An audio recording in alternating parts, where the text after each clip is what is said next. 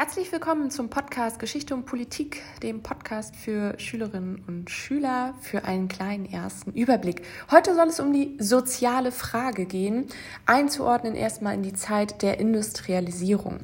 Die soziale Frage bündelt im Grunde eine Vielzahl an sozialen Problemen, die infolge der industriellen Revolution in Deutschland seit Mitte des 19. Jahrhunderts aufgetreten sind.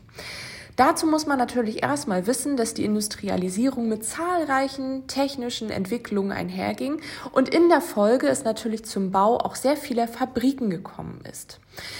Markant für diese Zeit ist unter anderem gewesen, dass die Landbevölkerung zunehmend verarmte und in die Städte zog.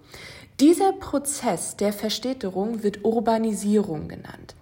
Das gab Probleme. Auf der einen Seite gab es natürlich durch die zahlreichen Fabriken ein gewisses Angebot an Arbeitsplätzen, aber durch die zunehmende Verstädterung gab es einfach nicht genügend Arbeitsplätze für all die arbeitssuchenden Menschen, die in die Städte kamen. Hinzu kamen katastrophale Arbeitsbedingungen in den Fabriken und Bergwerken und geringe Löhne. Nicht zu vergessen auch, die hygienischen Zustände waren damals auch ganz andere, als wir sie heute als selbstverständlich ansehen. Die Folge dieser Entwicklung war eine sehr große Not der Industriearbeiter, Handwerker und Händler. Ein wirksames Mittel war zur damaligen Zeit der Streik. Unter dem Slogan der späteren Arbeiterbewegung zogen viele Menschen auf die Straßen vor die Fabriken und streikten und riefen, alle Räder stehen still, wenn dein starker Arm es will. In dieser Zeit gründeten sich auch viele Vereine und Gewerkschaften, um die Interessen gegenüber den Arbeitgebern besser durchzusetzen.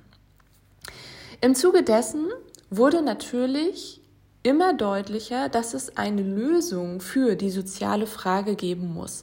Und da gab es völlig unterschiedliche Ansätze der politischen Strömungen, Parteien sowie Kirchen und Arbeiterorganisationen, wie man denn diese sozialen Probleme bewältigen könnte. Karl Marx, von dem habt ihr sicherlich schon einmal gehört, erklärte im kommunistischen Manifest und seinem Buch Das Kapital aus dem Jahr 1867 den Sozialismus zum gesellschaftspolitischen Ziel. Marx und Engels sahen den Kapitalismus als Ursache für die soziale Not der Arbeiterinnen und Arbeiter und forderten die sozialistische Revolution unter Abschaffung des Privateigentums an Produktionsmitteln. Denn Privateigentum an Produktionsmitteln war ein wesentliches Merkmal der Marktwirtschaft oder ist es natürlich auch heute noch. Und das haben sie aber gezielt kritisiert. Ja, ganz klassische Kapitalismuskritik. Ihr Ziel war, eine klassenlose Gesellschaft sollte entstehen und Privateigentum sollte vergesellschaftet werden. Die Liberalen hingegen forderten eher soziale Reformen, bessere Bildungschancen für die Unterschichten und wirtschaftliche Selbsthilfevereine.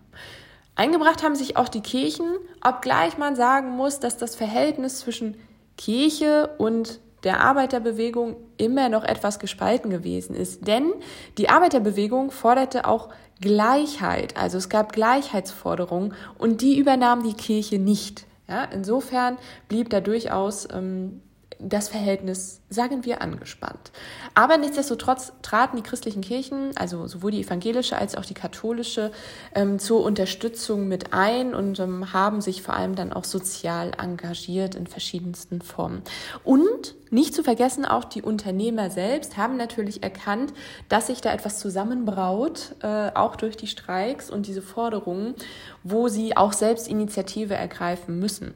Das haben einige auch gemacht und haben beispielsweise betriebliche Unterstützungskassen eingerichtet, die dann finanziell unterstützt haben, wenn es zu Krankheitsfällen kam, im Bereich der Altersvorsorge, aber auch wenn es zu Unfällen kam oder zu Invalidität. Also das bedeutet sozusagen eine dauerhafte Arbeitsbeeinträchtigung. Allerdings nicht ohne Gegenleistung, denn, das könnt ihr euch vorstellen, die Unternehmer erwarteten im Gegenzug oft absoluten Gehorsam. Insgesamt muss man sagen, dass sich im Zuge dieser Arbeiterbewegung und der sozialen Frage ähm, sich in ja, seit der zweiten Hälfte des 19. Jahrhunderts eine Art moderne Sozialpolitik entwickelt hat, mit einer Kranken-, Arbeitslosen- und Rentenversicherung. Das war also sozusagen eine sehr positive Errungenschaft aus dieser Zeit mit den starken sozialen Problemen. Und auch heute wird im Übrigen diskutiert, ob wir nicht eine sogenannte neue soziale Frage haben. Das werden wir aber an anderer Stelle thematisieren.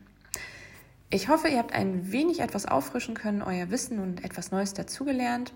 Und vielleicht hört ihr auch bei der nächsten Folge wieder rein bei Geschichte und Politik für Schülerinnen und Schüler. Bis dahin.